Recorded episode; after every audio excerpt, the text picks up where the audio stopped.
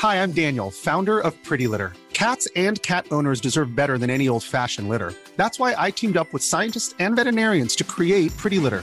Its innovative crystal formula has superior odor control and weighs up to 80% less than clay litter. Pretty Litter even monitors health by changing colors to help detect early signs of potential illness. It's the world's smartest kitty litter. Go to prettylitter.com and use code ACAST for 20% off your first order and a free cat toy. Terms and conditions apply. See site for details. L'un des piliers DevOps, c'est l'automatisation. Or, il n'y a pas d'automatisation sans code, et Git est devenu essentiel dans la collaboration autour du code source. Pour moi, c'est même la colonne vertébrale du cycle de vie d'une application DevOps. C'est aussi un outil de communication au sein de l'équipe, y compris entre les devs et les ops. Pourtant, on constate qu'il est rarement pris au sérieux dans l'enseignement. Nous en parlions justement dans Radio DevOps numéro 19 sur les filières courtes. Je vous mets le lien en description. Mais les ingénieurs ne sont pas mieux lotis. Bienvenue sur Radio DevOps, la balado-diffusion des compagnons du DevOps. Si c'est la première fois que tu nous écoutes, abonne-toi pour ne pas rater les futurs épisodes. C'est parti Bienvenue à toi cher compagnon. Alors dans cet épisode, on est là pour t'aider à débuter avec Git. Euh, je vous en parlais en introduction, mais euh, qu'on soit ingénieur ou qu'on vienne de filière courte, j'ai constaté en tout cas avec mes stagiaires et alternants que Git n'était pas forcément euh, bien compris, bien pris au sérieux ou même bien pratiqué. Donc dans cet épisode, on va partager nos tips et nos bonnes pratiques et on va faire des retours d'expérience autour de Git, cet outil vraiment essentiel. Et avec moi aujourd'hui, j'ai pour en parler Erwan. Bonjour Erwan. Bonsoir. Et René. Bonjour René. Ah, bonjour. Alors, je précise, petit disclaimer avant qu'on commence, que ce podcast n'est pas là pour remplacer une formation. Si vous vous attendez à être formé sur Git à la suite de ce podcast, bon, je pense que vous avez de très hautes, très hautes espérances, mais c'est pas là pour ça. Nous, on va vous faire un retour pratique de, de nos avis, on va vous partager des bonnes pratiques, mais ça remplacera jamais une formation. Donc, formez-vous à Git. Euh, vous avez des euh, tutos très bien, mais si vous voulez aller plus loin, euh, vous pourrez trouver des formations sans aucun problème. Si jamais vous intéressez très fortement à Git et si cet épisode vous plaît, j'ai créé une communauté qui est dédiée exclusivement à Git et GitLab. Donc c'est la communauté Frogit. Et donc en t'inscrivant, tu recevras en plus mon anti-sèche Git. Tu retrouveras en plus sur le wiki lié à la communauté un guide des bonnes pratiques que j'ai écrit. Pour t'inscrire, c'est le premier lien en description. C'est hyper simple. Alors, on va commencer par parler de qu'est-ce que c'est que Git? C'est quoi ce truc? Git, c'est quoi? À quoi ça sert? Euh, Est-ce qu'on peut avoir une petite définition de Git? Et c'est René qui s'y colle pour commencer. Oh, alors, tu prends des risques là. Hein.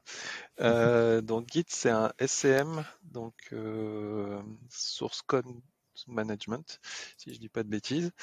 Euh, en bref, pour faire simple, c'est un outil qui, qui, permet de pallier à, à, nos déficiences humaines, notamment notre mémoire, et qui va permettre de suivre les versions et les évolutions, les modifications qu'on fait sur un ensemble de fichiers. Euh, voilà, je pense que c'est la définition la plus courte que je peux donner si vous, si vous voulez renchérir. Euh, ouais, c'est ça, c'est que ça permet de répondre à la question du euh, qui, quand et quoi euh, sur, sur du code.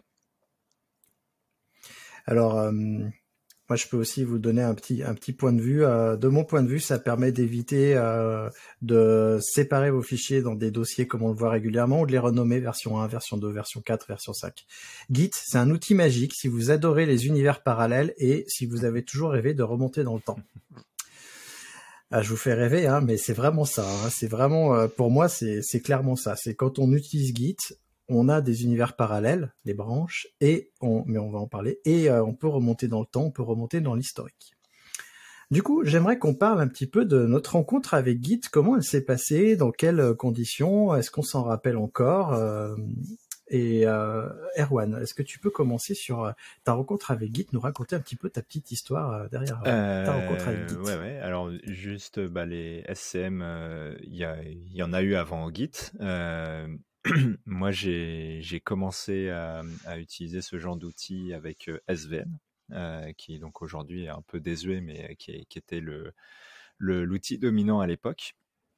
Et, et, en fait, je pense que j'ai commencé à me mettre à Git, ça devait être en 2010, 2009, non 2009. Et, et c'est quand j'ai rejoint une boîte où en fait j'avais pas le choix, ils faisaient du Git. Et moi je venais de, de SVN, alors je peux vous dire que le, le choc a été un petit peu frontal au début.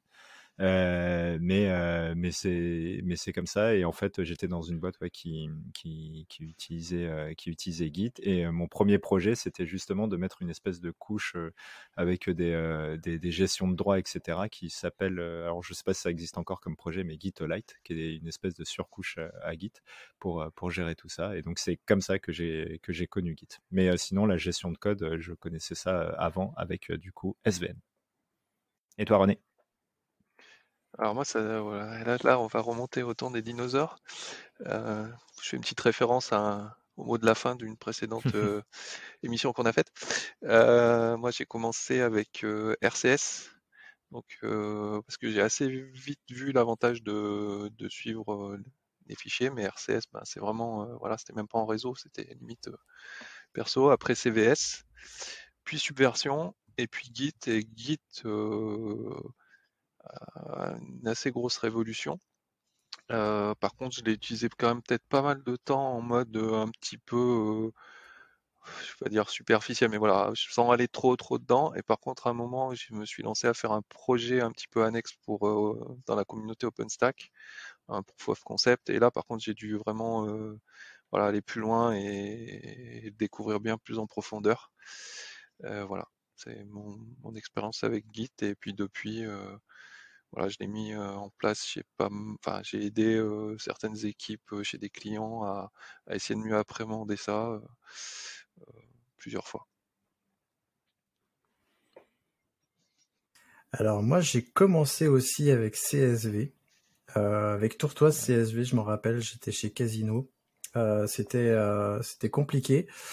J'étais l'un des rares dans l'équipe d'exploit à, gérer. Alors pour info, euh, dans l'équipe d'exploitation, euh, on, installait les applications et moi je faisais beaucoup de scripts de, déploiement d'applications. Euh, c'est moi qui étais un peu chargé de ça puisque j'avais un passif de développeur et puis voilà, je, me débrouillais pas mal en, en shell script. Et très vite, j'ai eu des soucis en fait à gérer les versions, etc.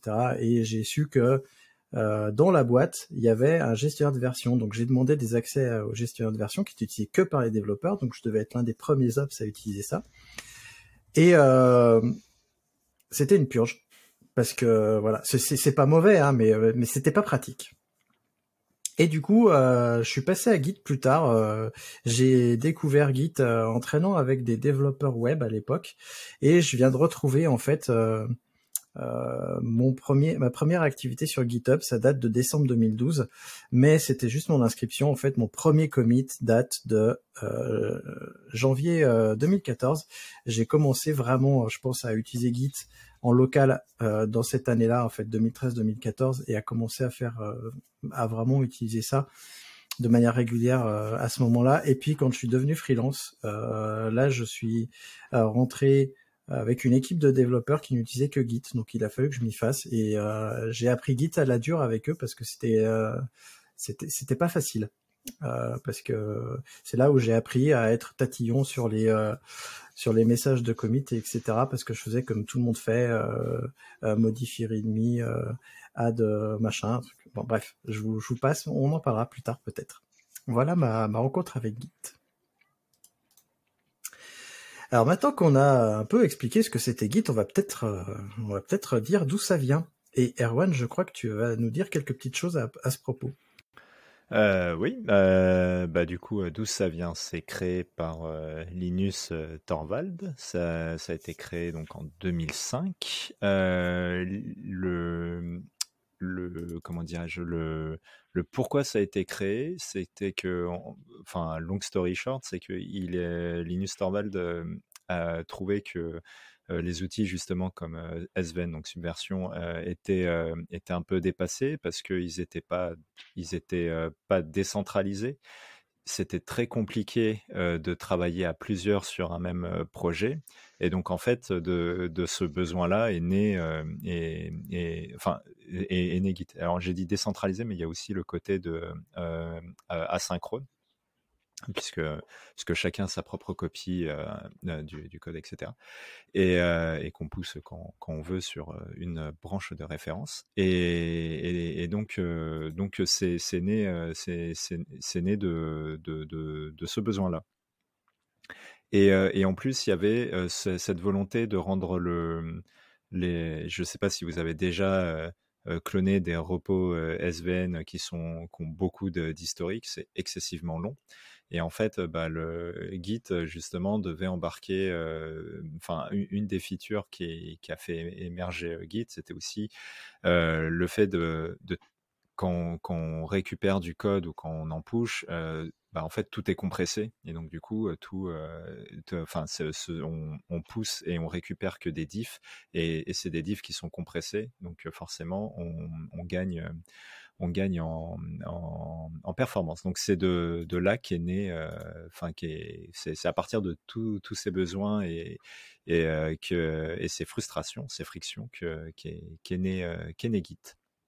Et il y a une petite vidéo chez, pardon, excuse-moi, je vais juste finir là-dessus. Il y a une petite vidéo euh, qui est un talk de Linus Torvald qui tient euh, chez, chez, Google pour euh, justement raconter un petit peu, un, petit peu toute la genèse de, du, du, projet.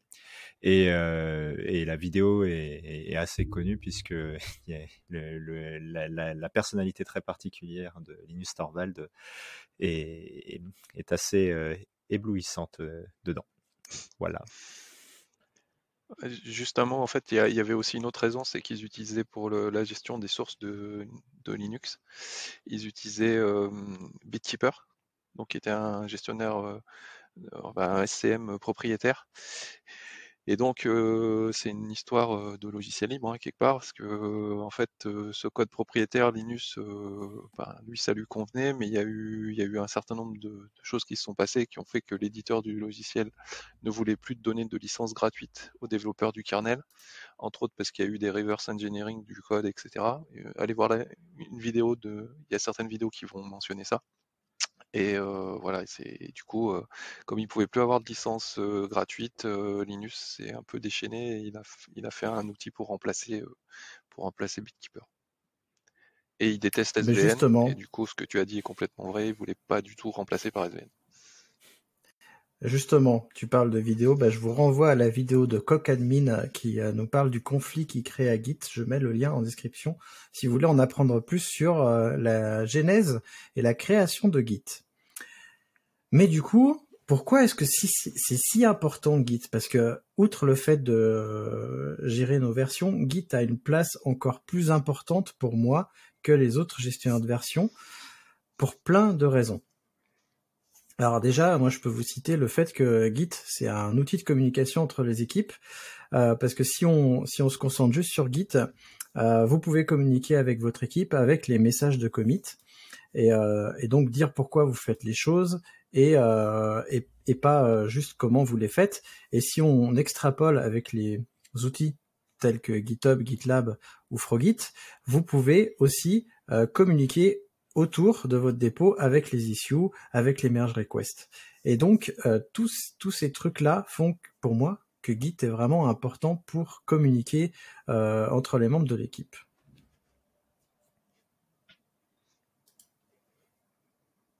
Je vous ai séché là. Ah bah non. Euh, T'es d'accord? Bon bah nickel. Bon alors du coup l'autre truc qui pour moi est vraiment intéressant c'est finalement Git ça a plein d'événements euh, notamment quand on quand on crée un commit et qu'on le pousse sur le dépôt. Euh, donc Git c'est décentralisé, comme tu l'as dit, ça veut dire qu'on a notre dépôt local sur nos machines et on a un dépôt central euh, qui permet à chacun de venir récupérer le dépôt de code ou pousser pour mettre à disposition les évolutions qu'on a fait. Et du coup, ce dépôt central, il peut servir pour écouter les événements Git, donc les push, les merges, si on merge une branche dans une autre, euh, la création des tags, enfin il y a plein d'événements dans Git et on peut faire pas mal de choses avec ces événements en le couplant avec une intégration continue et un déploiement continu. Et ça, pour moi, c'est une des forces de Git et c'est ce qui fait qu'aujourd'hui, Git est si central dans le DevOps parce que euh, vraiment sans Git, en fait, on pourrait pas faire pas mal de choses qu'on fait aujourd'hui dans le DevOps. Je sais pas si vous êtes d'accord avec ça.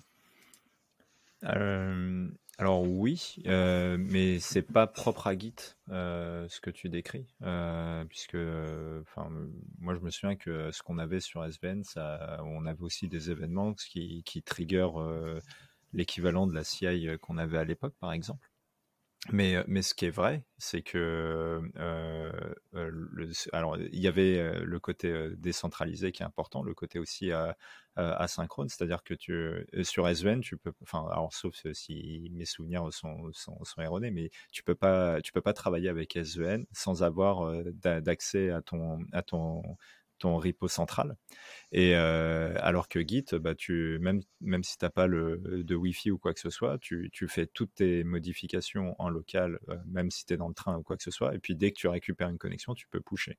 Et moi, c'est plus là-dessus euh, que pour moi, ça a changé le paradigme parce que avant euh, avant, je trouvais que, enfin, étais contraint par ton finalement ton ton SCM et avec Git et, puis euh, bah, il y a d'autres, euh, on, on l'a pas cité, mais il y a d'autres d'autres outils qui qui sont aussi décentralisés, asynchrones, etc. comme Mercurial. et, et, et, Git a vraiment changé, en tout cas pour moi, le truc là-dessus. Et c'est, pour moi, c'est ça qui fait que c'est, c'est devenu beaucoup plus important que, euh, que, que, SVN qui finalement, quand tu compares les deux, en fait, tu vois que des contraintes à SVN. Il y a, enfin, je, je, je vois pas des gens qui, ayant connu la souplesse de guide, vont se dire «Ah, en fait, c'était pas si mal euh, SVN. Au-delà d'autres avantages qu'on n'a pas encore cités, qui sont euh, la, résolution de, conflits, des, des, merges, etc. Mais, mais, mais, donc voilà. Ce que, je voulais juste dire, euh, bah, c'était que du coup, les événements que tu décris, c'est vrai qu'avec euh, Git, et puis surtout les intégrations qu'il y a avec euh, GitLab, GitHub, etc., bah, font qu'il y a énormément d'événements que tu peux récupérer effectivement pour alimenter ta CI et, tout. Mais en vrai, tu pouvais retrouver déjà ça avec, les outils un peu plus vieux.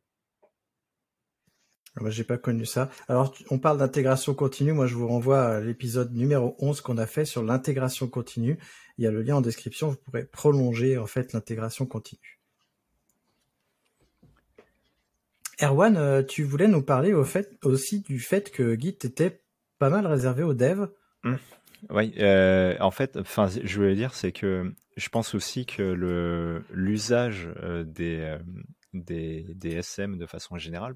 En tout cas, moi, quand j'ai commencé ma, ma, carrière, donc ça a commencé à remonter un petit peu, mais euh, en gros, euh, les euh, SVN au début, on voyait vraiment ça pour, pour le code des devs, quoi. Et, et en fait, aujourd'hui, je pense que, et surtout avec l'émergence de, de, mouvements DevOps, etc., bah, en fait, on se rend compte que ce besoin de versionner ce qu'on fait, euh, en fait, euh, bah, peut s'appliquer à n'importe quoi. Donc, euh, effectivement, le code, ça a du sens, mais aussi vos, vos, docs, vos configs.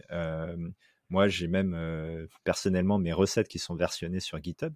Bah, en fait, on peut, en fait, c'est juste ce besoin de de pouvoir itérer sur, quelque chose quoi et, de pouvoir le tracer et donc et le tracer donc avec les messages que tu évoquais un peu plus tôt et donc du coup c'est ça, ça a souvent été, on va dire, plus du côté dev. Et en fait, avec le, mouvement DevOps et tout, je pense qu'aujourd'hui, dans les bonnes pratiques, dans, les premiers points, il y a forcément ce, besoin de versionner tout ce qu'on fait, que ce soit le code, la doc, les configs.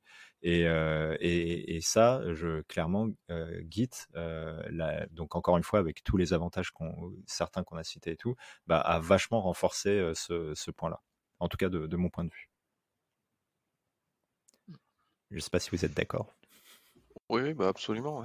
Enfin, je pense que ce qu'il faut, faut sortir absolument de la tête des gens, c'est que voilà, ce que disait Christophe, euh, gérer ses fichiers, ses versions de fichiers euh, en créant des nouveaux fichiers V1, V2, V3, c'est voilà, plutôt une très mauvaise pratique et, que vraiment euh, un gestionnaire de version, c'est absolument indispensable aujourd'hui pour suivre un petit peu ce qui se passe. Et même avec ce type d'outil, parfois ça peut être compliqué. Donc sans, c'est juste un cauchemar. Oui, c'est vrai, j'ai vu des stagiaires me faire ça justement, c'est pour ça que je le disais, mais c'est du coup c'est pas de la blague, hein, c'est euh, il y a vraiment des, des, stagiaires qui arrivaient, qui commençaient à me faire des répertoires, je leur demandais pourquoi ils me faisaient ça, alors qu'on avait un dépôt Git et tout. Et en fait, ils voulaient cloner le dépôt Git euh, dans plein de répertoires. Ai expliqué, mais non, t'as pas besoin avec les branches, etc. Bon, on en reviendra, on reviendra à, ça. Et justement, euh, René, tu voulais nous parler de contribution. Oui, enfin, après, c'est un petit point que je voulais rajouter, c'est que ben, Git, en fait, c'est la base euh, à d'autres services en ligne. On a évoqué GitLab, GitHub.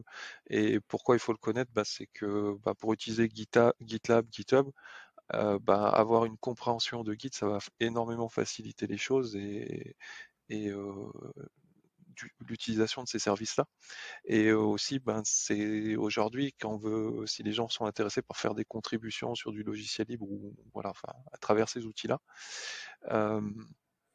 ben voilà, c'est maîtriser Git un minimum, voilà, c'est vraiment un prérequis, je pense, pour, pour rentrer dans ce monde-là. Ouais, mais tu réponds quoi aux gens qui disent que justement Git ça marche pas? Ouais, alors il y a des gens qui m'expliquent ça des fois. Euh, Git ça marche pas, c'est des équipes de 10, ils s'en sortent pas et tout ça. Donc, euh, alors en fait souvent c'est un problème de, de connaissance de l'outil parce que c'est un outil qui malheureusement on croit que c'est extrêmement facile, etc. Mais c'est un outil extrêmement puissant, donc il faut effectivement apprendre à le maîtriser. Et, euh, voilà, et souvent je réponds que ben, ça marche quand même pour des projets euh, de taille plus que conséquente, avec des milliers de développeurs. Donc je pense qu'une équipe de 10, euh, si on fait l'effort de se former et de l'apprendre comme il faut, il n'y a aucune raison que ça marche pas. Ça c'est vrai, il n'y a, a, pas de raison que ça marche pas. Erwan, tu veux rajouter quelque chose euh, sur l'importance de Git? Ah bah euh, non, mais je, rejoins euh, tout ce que tout ce que René vient vient vient de dire. C'est enfin aujourd'hui c'est un outil. en tout cas, dans le monde open source, c'est un outil indispensable hein, dans, dans, les gros projets. Alors, bien sûr, on n'est pas forcément obligé d'être contributeur sur ces trucs-là, mais par exemple, le kernel Linux, Debian, GNOME, Android, tout ça, c'est sur Git. Euh, et même les projets historiques qui, euh, étaient sur SVN, en fait, ils ont bougé, euh, ils ont bougé sur Git aussi pour faciliter la contribution. Donc aujourd'hui, si on veut participer à un projet open source, connaître Git, c'est indispensable. Exactement. du coup, une fois qu'on a compris pourquoi c'était important, on a quelques petites bases à connaître. On va, on va appuyer un petit peu sur ces bases-là. Euh, et justement, tu nous disais, Erwan, que c'était décentralisé. Est-ce que René, tu veux, euh, tu veux justement rebondir sur, euh, sur ça? Oui, en fait, c'est une redite de ce que Erwan a dit. Ce qu'il faut bien comprendre, c'est que autant SVN, c'est un modèle client-serveur, et ce que disait Erwan, on peut pas, si on n'est pas connecté au serveur, en gros, on peut pas faire, on peut pas faire grand chose.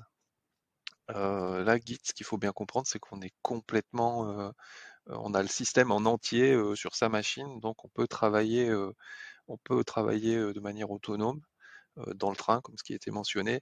Et voilà, ça va nous permettre de vraiment nous resynchroniser quand on le souhaite et quand on va avoir la connexion disponible par rapport au, repository entre guillemets distant, central potentiellement. Voilà, et ça a un autre aspect intéressant, ça, mais j'en parlerai un peu plus tard. Ok. Euh, Erwan, est-ce que tu peux nous parler juste, euh, selon toi, quels sont les concepts essentiels à connaître?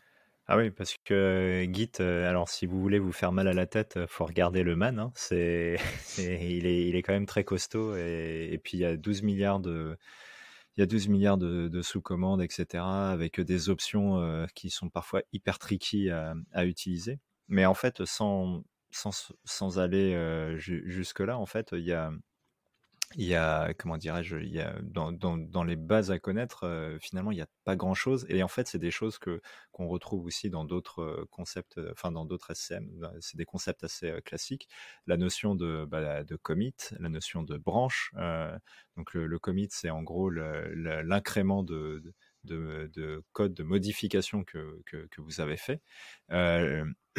la notion de branche, bah, c'est justement le fameux monde parallèle qu'évoquait Christophe, c'est-à-dire que au lieu de, me, modifier, d'essayer de modifier quelque chose de commun, bah, vous travaillez sur un environnement qui est, issu de cette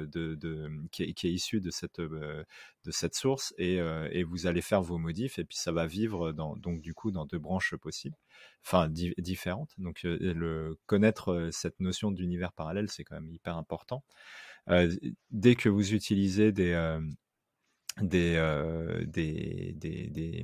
outils comme GitLab, GitHub, la notion de pull request ou de merge request, elle est indispensable aussi à, connaître et à comprendre pour, parce que c'est ça qui va vous permettre de travailler en équipe. Donc concrètement, une pull request ou une merge request, c'est justement ce côté, bah, j'ai travaillé sur mon univers parallèle, Maintenant, j'aimerais bien que mes modifications de mon univers parallèle apparaissent dans, l'univers principal du projet. et donc, du coup, ça fait, on crée donc une pull ou une merge request. les tags, qui sont en fait finalement des marque-pages qui permettent d'identifier facilement un, commit dans l'histoire de votre, de, de, votre repository. Et, et après, bah, il y, a, y, a encore, y a encore plein, plein, plein, plein, plein de choses, mais le, le, déjà rien que connaître ça et bah, c'est, et être à l'aise avec ces, ces notions-là, bah, ça va vous permettre déjà de, de, faire pas mal de choses.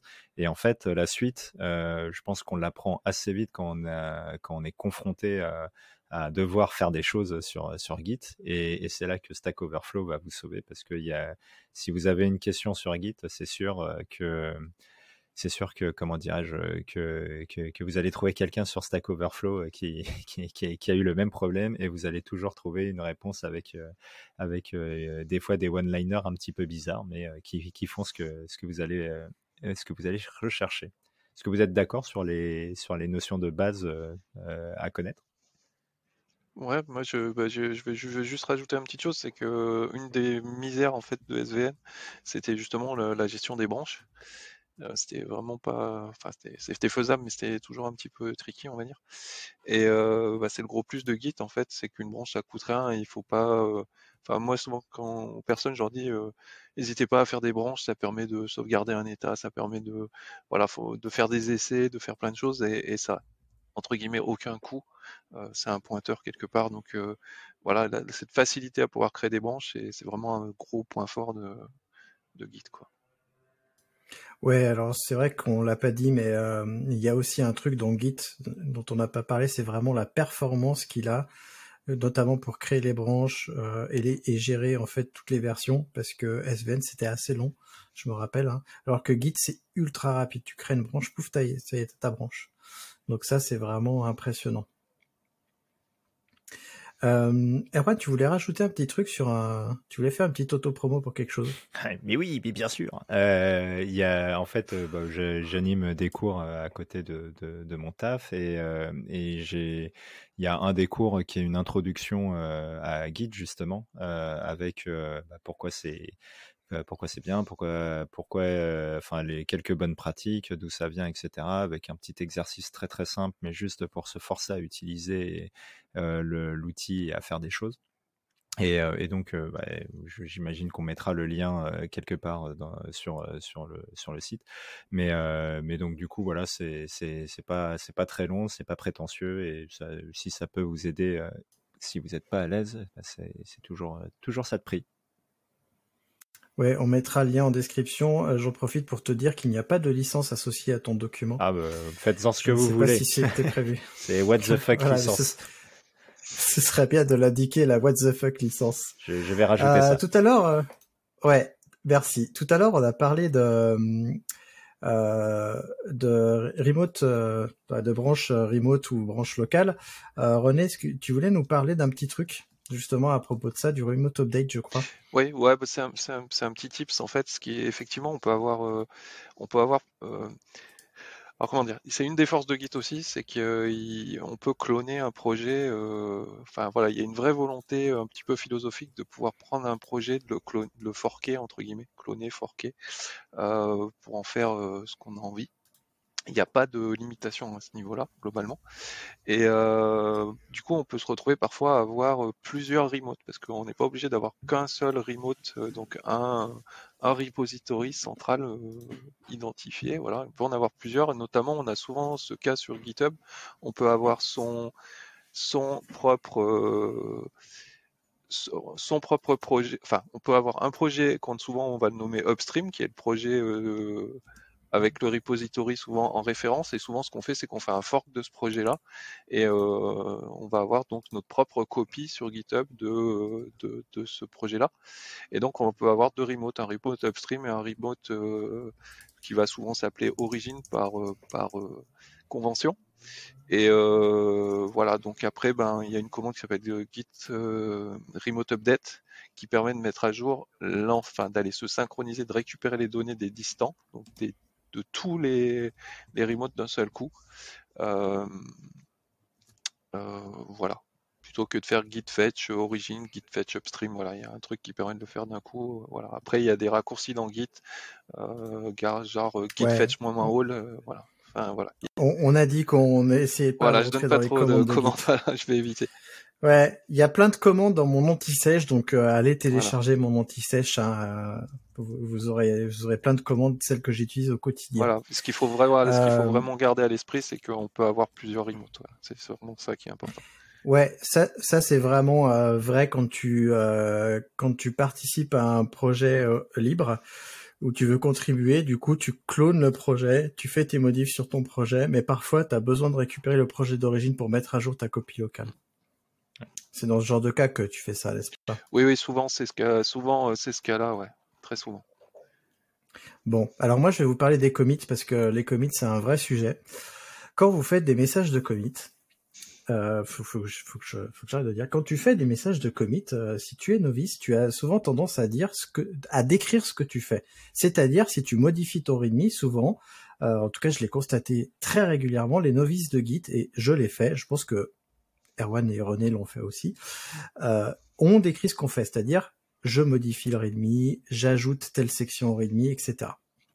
Sauf qu'en fait, quand on fait ça, on, fait de la paraphrase parce que Git nous dit déjà ça. En fait, quand on regarde l'historique et dans un commit, on a plein d'informations, y compris quel fichier on a modifié, euh, qu'est-ce qu'on a modifié comme ligne, etc. Donc ça ne sert à rien de dire ce que Git nous donne déjà comme information. Par contre, ce que Git nous donne pas comme information, c'est pourquoi est-ce qu'on fait les modifs? C'est quoi la raison profonde de cette modification? Je prends l'exemple du README. Je vais modifier un README pour ajouter une licence. Donc l'information importante, c'est pas euh, modifier le README pour ajouter la licence, c'est mise en place de la licence euh, euh, GPLv3 par exemple. Ça, c'est une information importante, plus que j'ai modifié le README.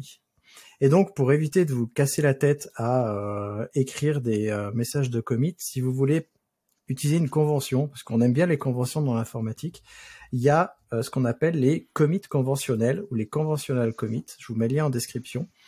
C'est une convention de nommage des, des commits qui va vous faciliter la vie et au bout d'un moment, quand vous l'aurez pris en habitude, vous vous poserez même plus la question de qu'est-ce que je vais mettre dans mon message de commit? parce qu'il y aura peut-être plein de petites infos cumulés dans cette convention qui vont vous aider à créer des messages de commit euh, pertinents et surtout assez courts.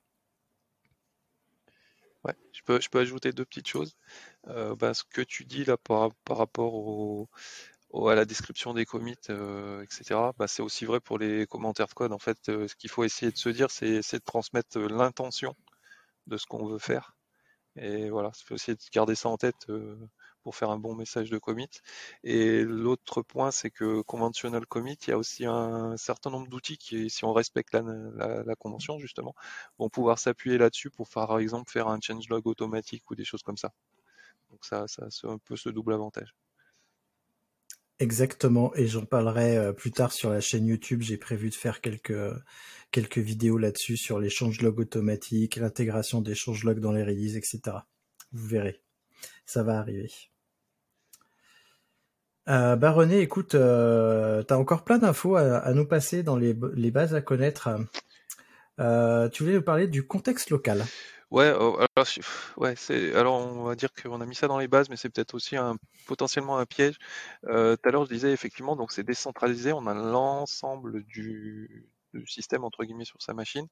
Ce qu'il faut comprendre, c'est que quand on fait un guide diff, en fait, pour comparer en fait ce qu'on a euh, euh, entre ben, ce qu'on est en train de faire et, le remote, en fait, il faut bien comprendre que ce qu'on compare, en fait, c'est euh, son local et une copie de la branche remote. C'est-à-dire, un moment, quand c'est la dernière fois qu'on s'est synchronisé, on a ramené une copie du remote et notre comparaison va se faire entre donc notre branche locale et la branche remote qui est une copie de ce qu'il y avait. Ce qui veut dire que si on ne s'est pas resynchronisé entre temps, on a juste euh, une des confusions, c'est parfois on se dit bah, je suis en train de faire une différence entre mon local et mon distant, mais non, pas forcément. Si ça n'a pas été remis en resynchronisé entre temps, on est juste en train de se synchroniser sur une version qui n'est peut-être plus à jour.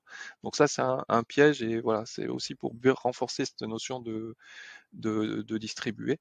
Euh, euh, une des bonnes, des bonnes pratiques, je dirais, c'est de se synchroniser assez régulièrement pour être sûr que quand on fait une copie, euh, ben on ait une version suffisamment à, à jour.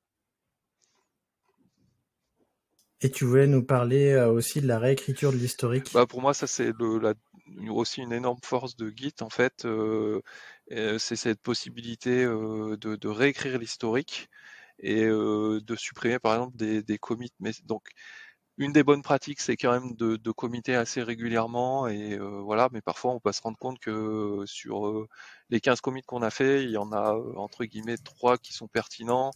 Euh, dans le sens en termes de description. Euh, parfois, on peut aussi committer pour sauvegarder un état. Euh, et du coup, en fait, ben, ça rend l'historique assez difficile à lire. Et donc, avec Git, il y a la possibilité de modifier cet historique en le ben, en, en, fusionnant des, des, des commits, en en parfois en en supprimant parce que parfois ils peuvent ne pas avoir de sens ou en en ajoutant parfois aussi on peut aussi en ajouter. Bref on peut on peut vraiment raffiner entre guillemets notre historique et euh, rendre quelque chose euh, d'assez propre. Et un exemple c'est enlever les commits qui disent bah tiens j'ai changé une typo.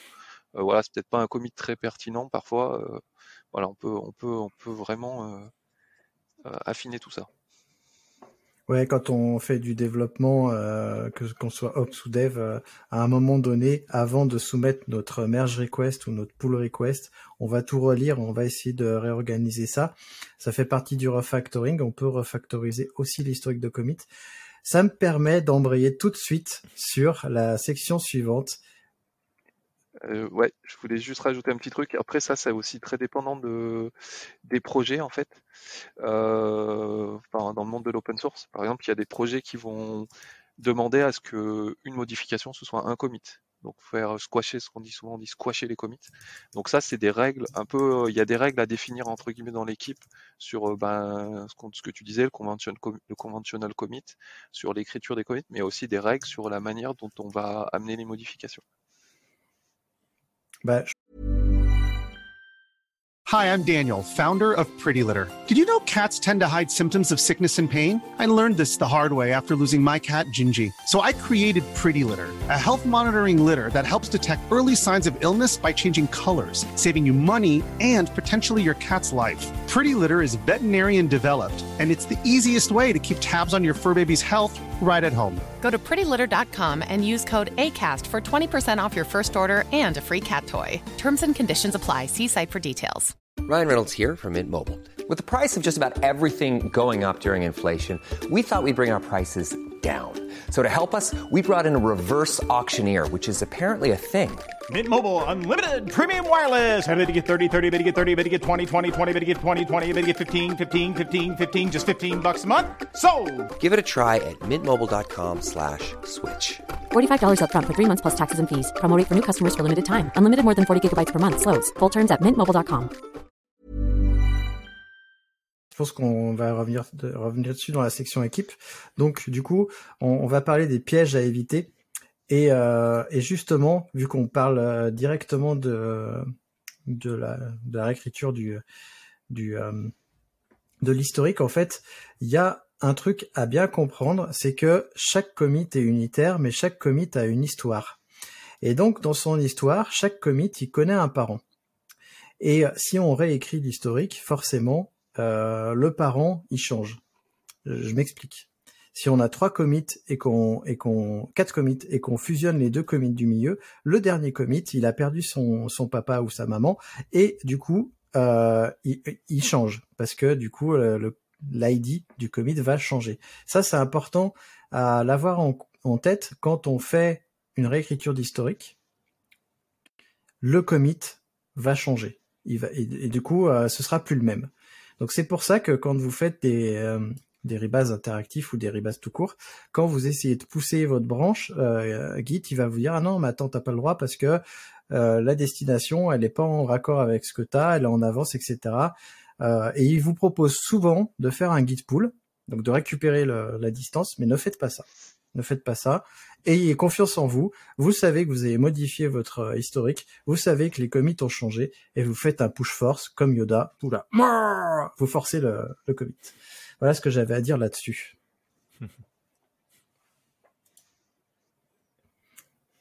Vous avez des pièges à partager oui, tous les deux? Bien sûr, bah après, bah, bah là, bah, c'est Typiquement, ben, c'est ce que tu viens de dire. Hein. Attention, quand on fait un rebase ou dans ce qu'on disait, on réécrit l'historique ou quand on fait un cherry pick.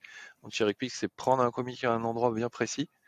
Euh, bah, ça change les commit ID, tout simplement pour la raison que tu as mentionné juste avant, c'est que le parent euh, potentiellement ne sera plus le même, donc il n'y aura pas le même commit ID.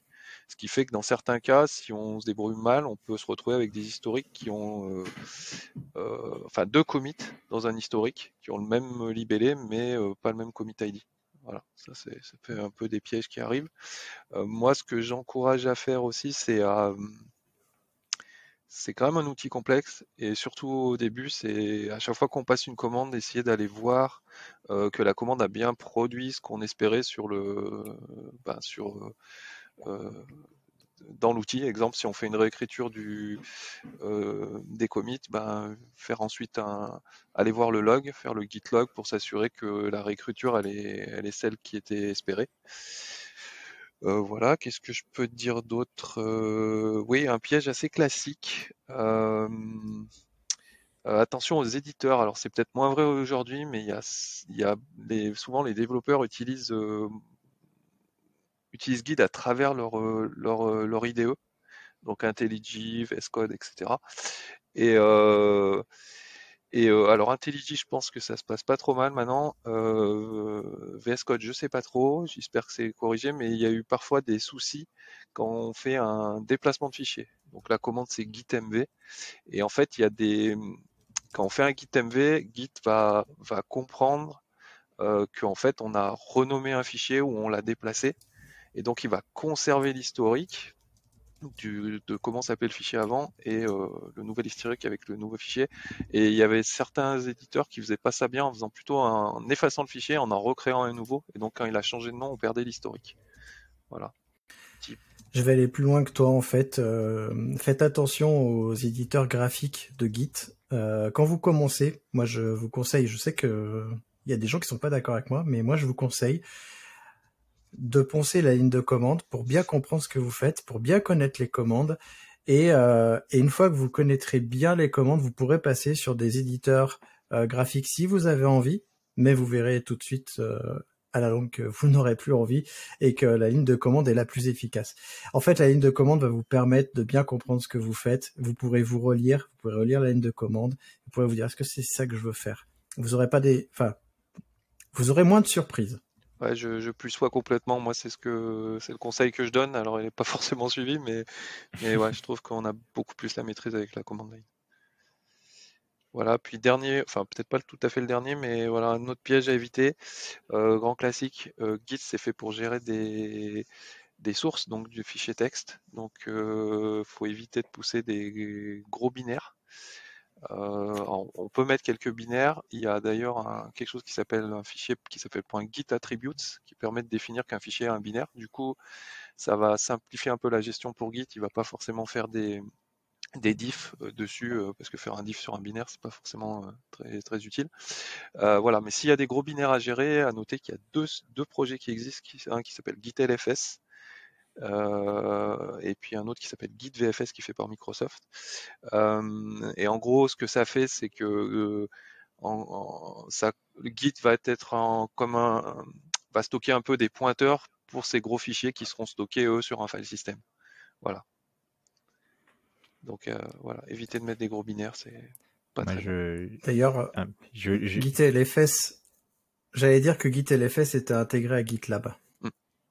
Vas-y, Watch, je Je voulais juste rajouter que bah, il y a binaire, mais il y a aussi euh, bêtement les images. Hein. Euh, sur les images, ça marche euh, pas forcément bien non plus. et puis pour les, les, binaires, il y a la fameuse histoire de Stop Covid. je ne sais pas si vous vous souvenez, ils étaient dans, le cahier des charges, ils devaient, euh, ils devaient versionner euh, bah, Stop Covid. Et qu'est-ce qu'ils ont fait? Bah, Ils ont fait un, un repo Git avec euh, une archive où il, y avait, où il y avait le code. Mais donc, le code était dans l'archive. Donc, ils committaient le binaire. Donc, autant dire que Git ne sert à rien dans, dans ce contexte-là.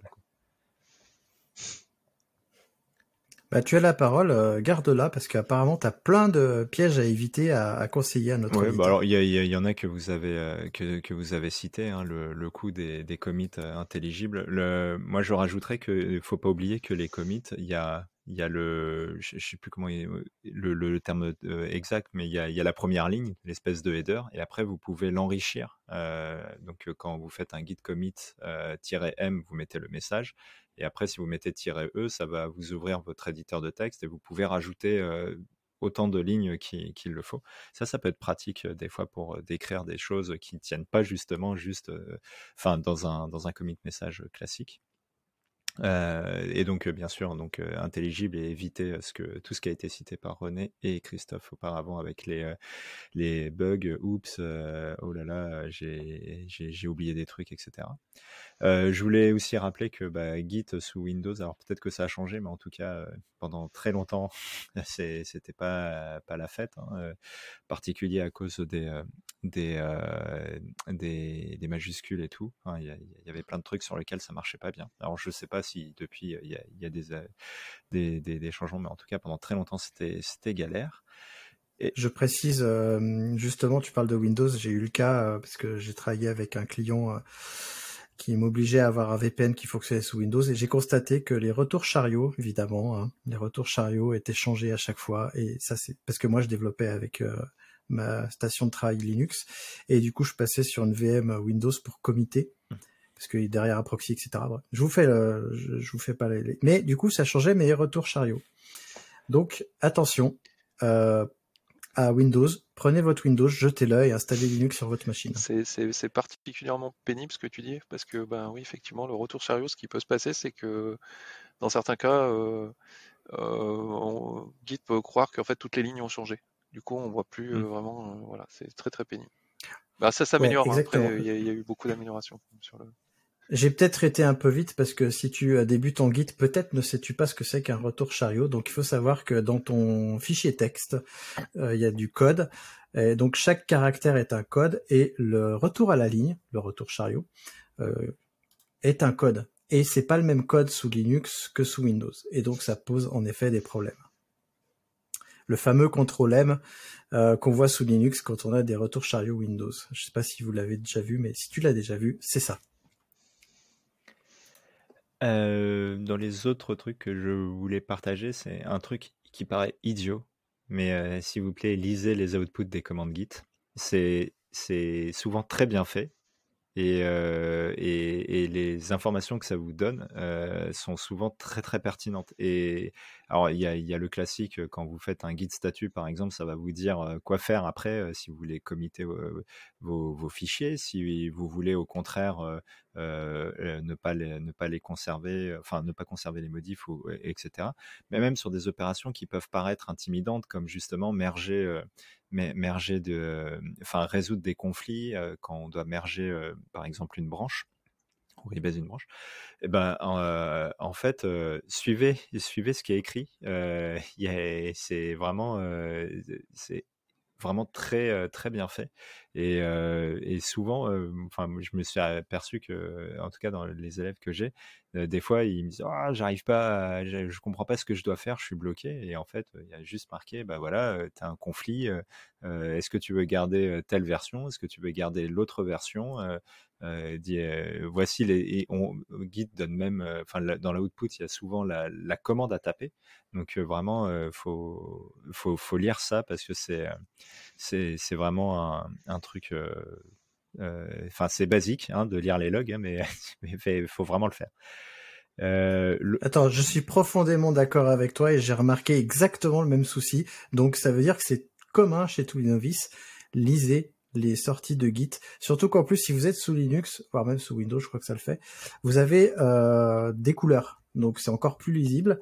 Par contre, attention quand même, ne faites pas tout ce que Git vous propose de faire. Réfléchissez, parce que c'est vous euh, qui devez euh, commander à Git et pas le contraire. Exactement. un autre truc qui paraît évident, mais qui, est toujours bon à rappeler parce que parce que je vois ça trop souvent, qui est bah, ne pas communiquer des secrets en clair dans vos, dans vos repos. Hein. Il, y a, il y a plein de méthodes pour, pour, pour ne pas avoir à faire ça, ou, enfin, ou comiter des choses qui sont chiffrées, etc. c'est ce qui arrive, par exemple, quand on fait du Ansible, souvent on, on utilise le, Ansible Vault pour, pour chiffrer des, des, fichiers avec des, des secrets. mais, mais donc du coup, éviter, éviter ça. Et, je crois que c'était tout.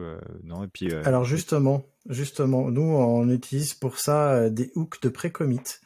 Euh, J'en ai parlé dans un de mes lives, donc ça permet euh, les hooks, ça permet des événements. Du coup, Git, il y a des événements y compris en local, et donc ça permet de déclencher des actions sur l'événement de commit. Et donc le hook, si vous le, codez évidemment, vous allez pouvoir regarder si c'est un secret, si c'est un secret qui n'est pas chiffré, vous allez pouvoir euh, arrêter là, dire attention, ton secret il n'est pas chiffré, tu peux pas faire de commit, chiffre-le d'abord, voire si vous allez plus loin, le chiffrer automatiquement.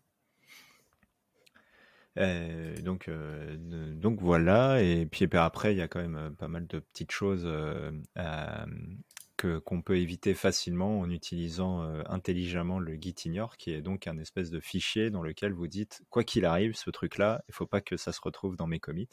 et, et, ça peut, enfin souvent quand on le set pas très bien, on peut avoir des surprises quand on fait des, ajouts un peu massifs, on va dire. Et, donc, du coup, euh, du coup euh, faites attention à bien, bien utiliser ça euh, sciemment. on a parlé un petit peu du, du push force. René, tu voulais nous en dire un petit mot? Oui, bah ça c'est un, un, classique. Donc, alors moi je trouve que bon, le, le, comment dire, la, la façon dont c'est nommé est voilà, peut-être pas terrible F pour force. mais un, des pièges, c'est, il faut jamais faire un push force forcément sur un dépôt qui est public. Donc, il faut penser. alors, je pense que c'est globalement le cas sur GitLab. voilà, les branches sont souvent protégées, mais il faut se méfier. Voilà, la branche entre guillemets de référence doit être protégée, histoire que personne ne puisse la, la réécraser par mégarde. Oui, alors quand tu parlais de dépôt public, tu voulais dire la branche principale du dépôt parce qu'on peut quand même faire d'un push force sur les branches à côté. Oui, bien sûr, sa, branche personnelle. Ouais, moi, alors c'est ça, c'est difficile de trouver un nom, mais entre guillemets, la publique, c'est entre guillemets une branche qui va être euh, récupérée par d'autres, par, par les différents contributeurs. Et une, voilà, c'est en ce sens-là. Et une branche privée, c'est sa branche personnelle. Donc sur sa branche personnelle, ben, il n'y a aucun problème, on fait faire ce qu'on veut. Par contre, il faut absolument éviter de faire un push force sur, euh, sur la branche qui est récupérée par tous les autres. Sinon, ben, on va changer potentiellement les commit ID.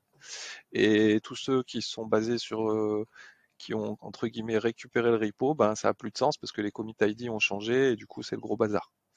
Donc, euh, il y avait un document sur, euh, j'essaierai de remettre le lien, il y avait un document entre guillemets sur, euh, sur la doc de Git qui mettait quand on arrivait un petit peu dans les danger zones. Donc, il y a parfois des, des erreurs qu'il vaut mieux laisser plutôt qu'essayer de les corriger parce que ça peut encore empirer encore plus la situation. Mmh. Et juste un autre petit truc, je ne sais pas si vous en avez parlé, de BFG. Attends, juste, je vais, je vais continuer là. Euh, J'avais fait une vidéo justement sur comment protéger et sécuriser les, euh, les dépôts GitLab et je parle justement de la protection des branches principales. Euh, comment est-ce qu'on fait? Et euh, je pense qu'on peut faire la même chose sur GitHub. hein.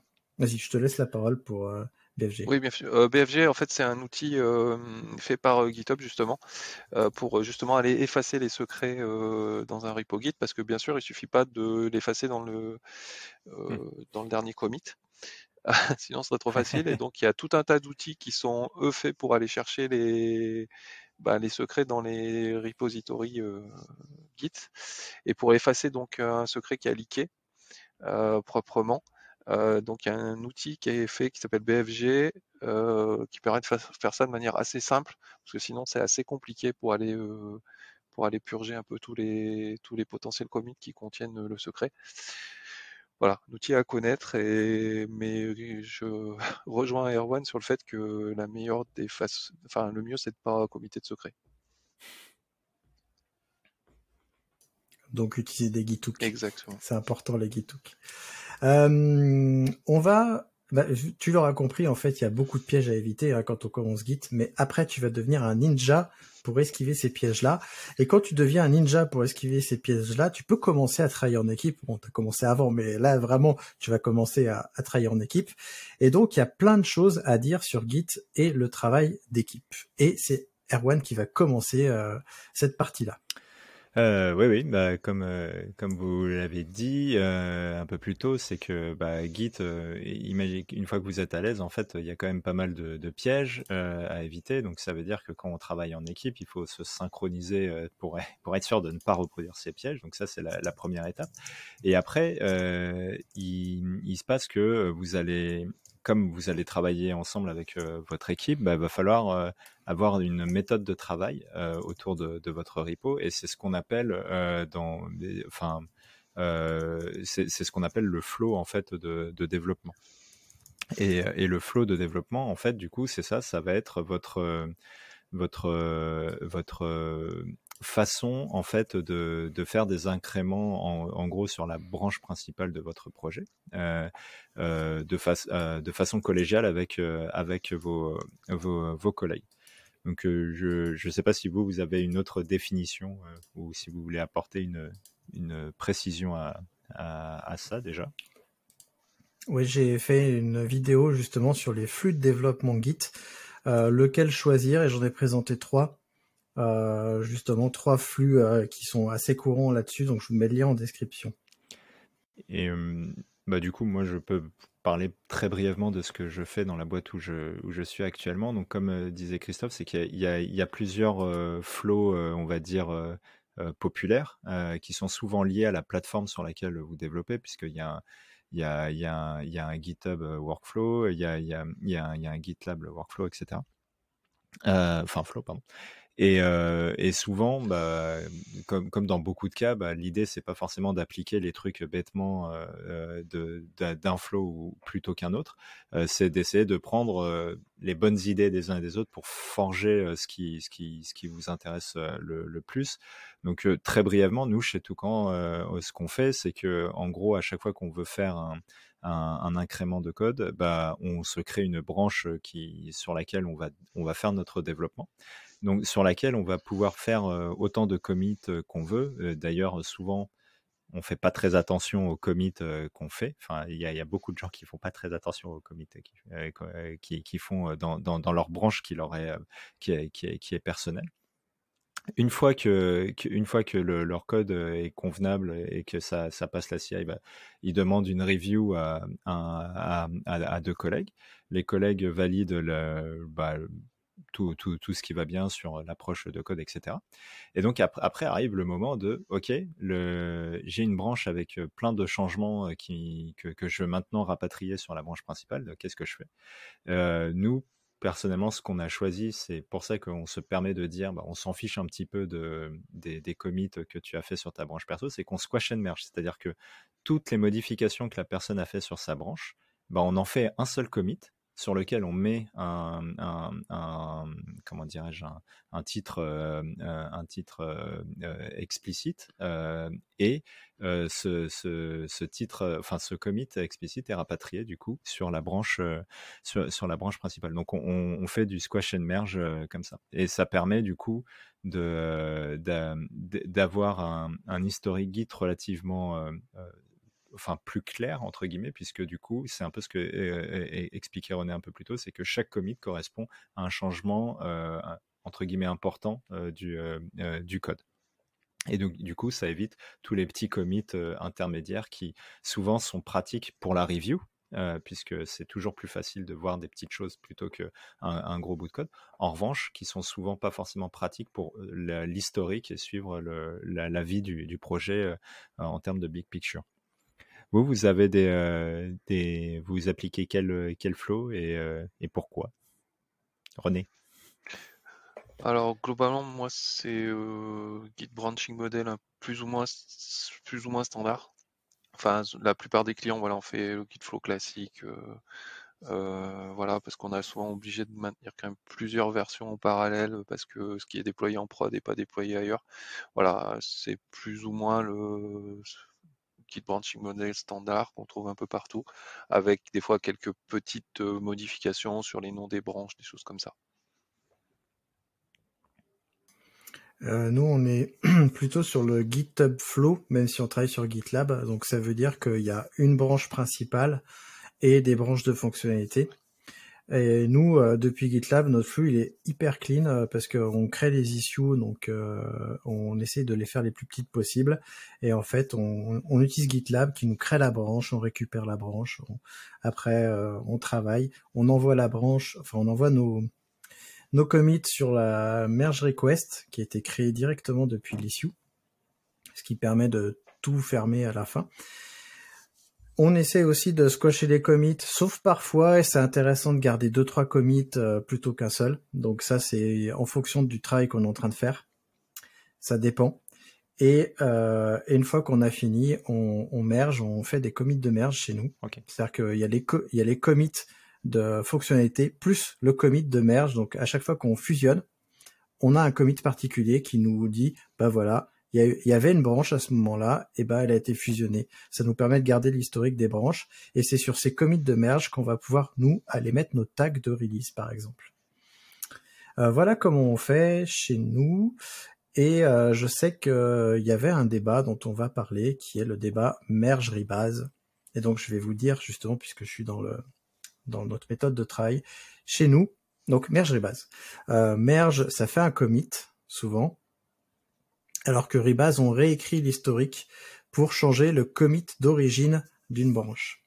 Alors nous, ce qu'on fait, c'est que on rebase depuis la branche principale nos branches, euh, ce qui fait que euh, on n'a pas de commit de merge sur nos branches. Par contre, quand on vient fusionner nos commits de fonctionnalité sur la branche principale, on a un commit de merge, ce qui nous permet d'avoir uniquement les commits de merge de fonctionnalité. Oui, ben, enfin, globalement, pareil pour. Euh, moi, j'aime bien cette option-là parce que je trouve qu'une des forces, c'est que ça rend souvent l'historique plus facile à lire. Et quand, voilà. Donc, euh, plutôt de cette école-là aussi. Bah, Toi aussi, Erwan, apparemment, tu bah, du chef. Non, non, mais je, je suis d'accord avec ce que vous dites. Mais après, euh, comme je vous disais, là où je suis, euh, nous, on a, on a ce côté. Euh, donc, sur, sur les branches perso, en gros, tu fais ce que tu veux. Et tu fais ce que tu veux aussi pour te, te mettre à jour par rapport au, à, à, la branche principale. Donc, tu, tu, tu, tu tu fais ce que tu veux. Par contre, du coup, la, quand on, rapatrie dans l'autre sens, donc euh, de la feature vers la branche principale, là on, est sur le squash and merge euh, et du coup on n'a pas ce commit de merge comme vous décrivez. Mais euh, moi moi j'ai pas trop d'avis sur. je trouve que dans les deux cas c'est lisible. le seul truc que je trouve bien dans le squash and merge, c'est que justement les gens qui qui font pas forcément le bon effort côté côté de leur branche perso, bah au, final ça se voit pas quoi en, fait, en fait, tu vois moins le problème parce que justement, tu squash et merge. Du coup, à chaque fois, mm. tu as un commit. Du coup, c'est ouais, c'est pas, pas mal. Mais si tu le fais pas, voilà, ça, tu vas avoir un peu des. Si tu fais des. Si tu rebaisses pas, entre guillemets, tu peux avoir des espèces de. Je sais pas comment dire. D'interlive. Hein, je sais pas forcément le mot. Entre guillemets, tu as, les commits qui sont. Euh, qui sont pas agencés euh, proprement. Ouais, Oui. exactement. J'ai vu ça, euh, j'ai vu ça parfois. euh, j'ai travaillé parfois avec des développeurs qui faisaient pas ça, qui mergeaient à l'intérieur de leur, branche, et puis après, euh, quand tu remergeais dans la branche principale, ça faisait un graphe. Donc c'est vrai qu'on n'a pas parlé du graphe, mais c'est un outil que j'aime beaucoup. Le graphe nous permet de voir comment les commits sont agencés. Quand on fait pas des squash and merge, on a un graphe souvent. Quand on fait un squash and merge, on n'en a pas parce que c'est tout beau, tout propre, tout droit. Euh, mais euh, quand on le fait pas, on peut avoir des graphes. Donc on voit les, les branches, les anciennes branches qui reviennent, qui se repiquent, etc. Et le graphe, euh, quand vous débuguez Git, c'est essentiel. Comme ça, vous pouvez comparer euh, votre serveur et vos branches locales euh, quand vous êtes perdu dans vos branches, parce que ça arrive. Les néophytes, ils se perdent dans les branches et ils ont des problèmes quand ils font des actions. Et du coup, en regardant le graphe, on voit les problèmes qui, qui se sont passés. Donc utiliser le graphe, c'est bien. Après, il y a une petite astuce aussi, c'est euh, quand on rapatrie justement, qu'il y a plusieurs commits, on peut le faire en fast-forward. Du coup, là, tous les commits vont se retrouver dans le graphe aligné. Et parfois, ça peut être sympa justement de le faire non fast-forward de manière voulue pour bien matérialiser dans le branche, dans le, pardon, dans le graphe, que c'est une branche euh, de features avec un ensemble de commits qui a été mergé. Voilà. Après, c'est un peu les goûts et les couleurs, ça, mais bon.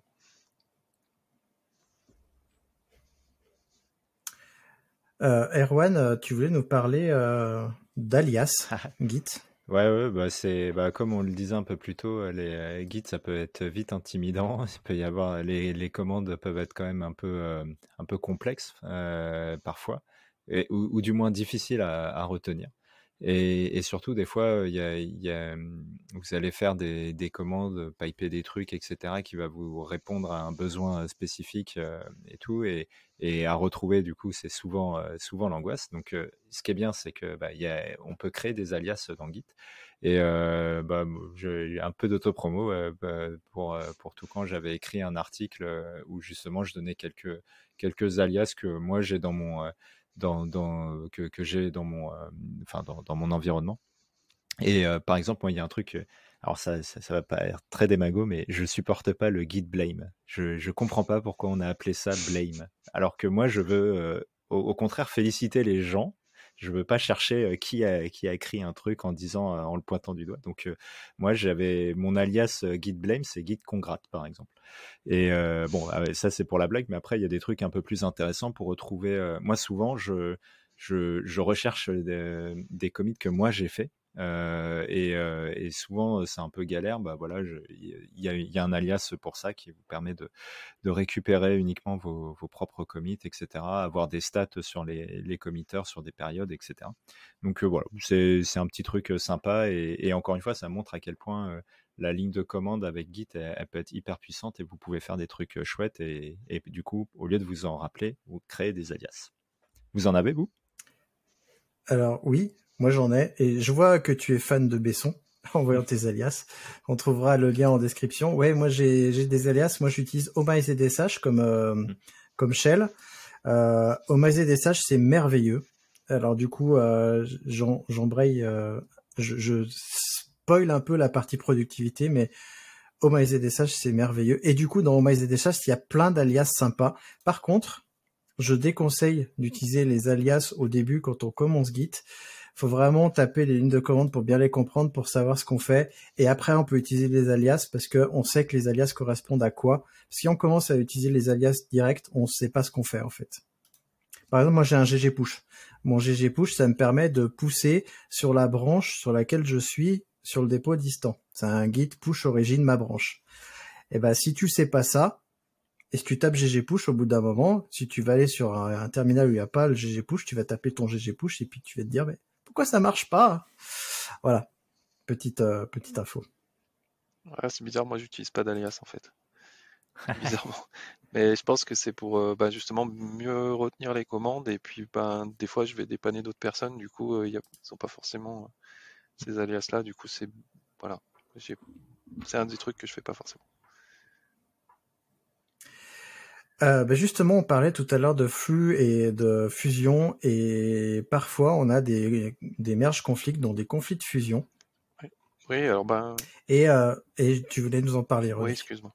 euh, oui, oui, en fait, c'est oui, bah c'est effectivement l'intérêt de Git, c'est effectivement de nous aider quand il y a des conflits. Donc un conflit, c'est quand deux portions du même fichier ont été modifiées, par exemple, par deux personnes différentes.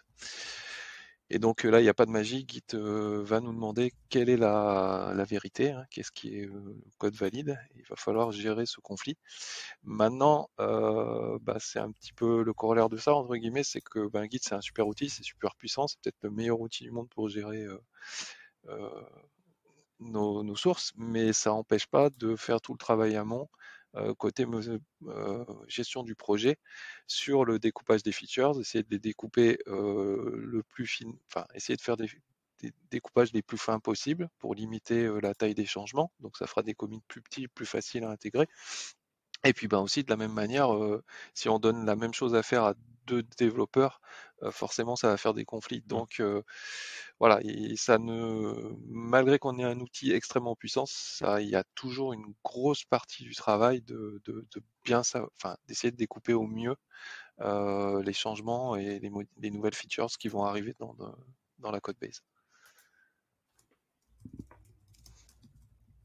Eh ben, on va parler alors de productivité. Et je vous ai un peu spoilé ça euh, parce que je vais vous parler de OMyZDSH. Alors OMyZDSH, c'est c'est un c'est en fait c'est un surplus de ZSH. ZSH c'est un shell script. Non, excusez-moi.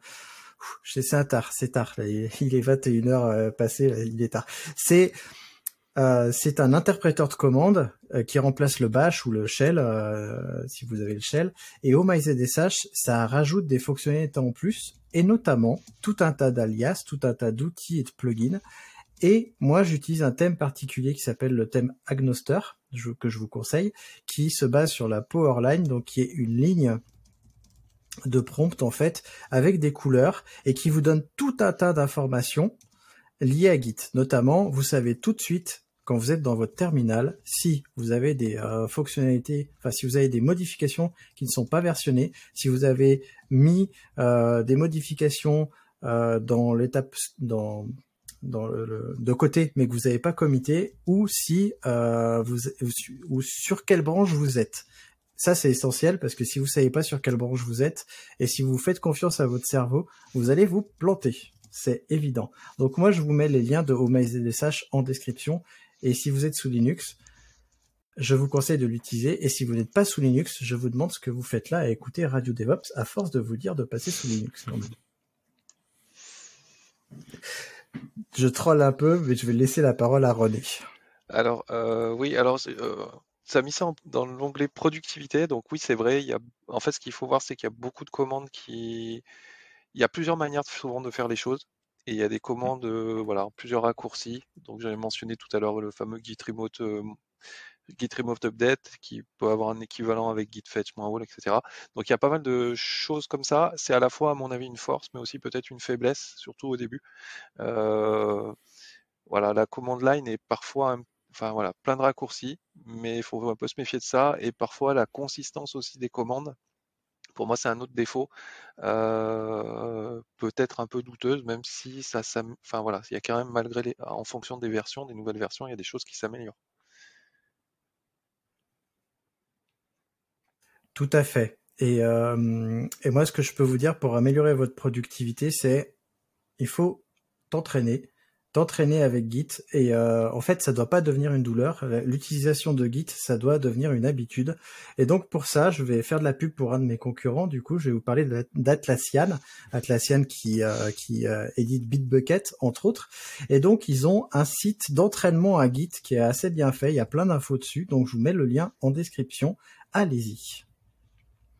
Et puisque j'ai la parole, je vais la garder. Tout à l'heure, on a parlé des Git Hook.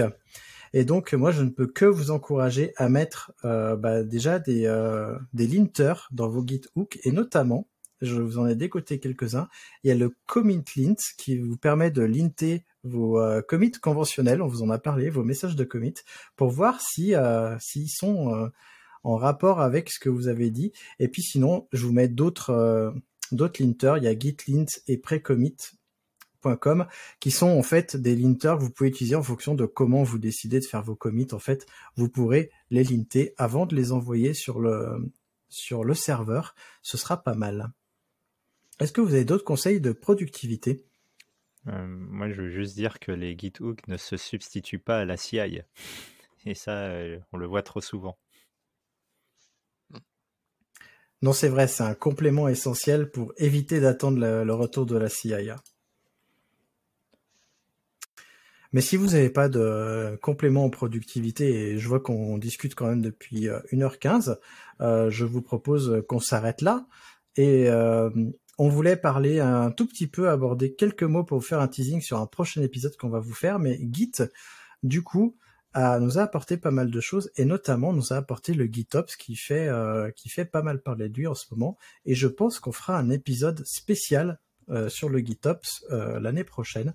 Enfin non cette année puisque quand on enregistre on est en 2021 mais quand vous écoutez on est vous êtes en 2022. Donc voilà. avant de laisser le dernier mot à, à mes chers co-animateurs, si tu as apprécié ce podcast et si tu as, appris des choses et si tu veux nous soutenir, tu peux faire un petit don sur Liberapay. Liberapay, c'est une plateforme de dons libre. Je ne sais pas si j'en ai parlé, parce qu'on me demande parfois s'il y a un Tipeee, mais j'ai choisi Liberapay parce que c'est basé sur un logiciel libre. C'est géré par une association française et donc j'ai trouvé que c'était pas mal. Euh, il y a pas mal de, de, logiciels libres justement qui se financent avec Liberapay. Et quand on crée du contenu libre comme le nôtre, c'est parfois compliqué. Et moi, je vais laisser la parole à René pour le mot de la fin. Waouh. Euh, bah oui, bah, je vais encourager les, encourager les gens à, à donner sur LibreAP. Euh, surtout que tu te compares euh, à Atlassian euh, comme concurrent, donc c'est pas le c'est pas le plus petit. Il va falloir faire quand même beaucoup de dons pour voilà pour arriver euh, à concurrencer Atlassian. Euh, voilà. Bah après, qu'est-ce que je peux dire? Oui, bah, un guide blême, c'est de l'humour à la Linus et voilà. En mot de la fin, je vous dirais d'aller chercher ce que veut dire Git en argot anglais.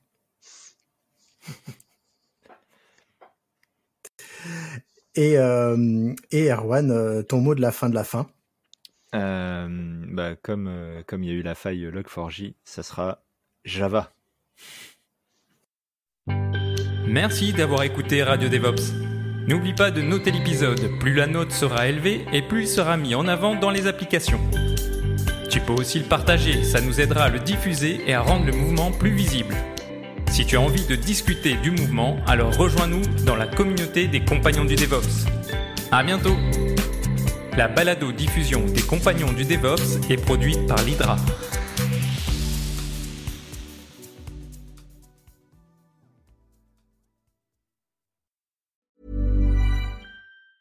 Hi, I'm Daniel, founder of Pretty Litter. Did you know cats tend to hide symptoms of sickness and pain? I learned this the hard way after losing my cat, Gingy. So I created Pretty Litter, a health monitoring litter that helps detect early signs of illness by changing colors, saving you money and potentially your cat's life. Pretty Litter is veterinarian developed, and it's the easiest way to keep tabs on your fur baby's health right at home. Go to prettylitter.com and use code ACAST for 20% off your first order and a free cat toy. Terms and conditions apply. See site for details.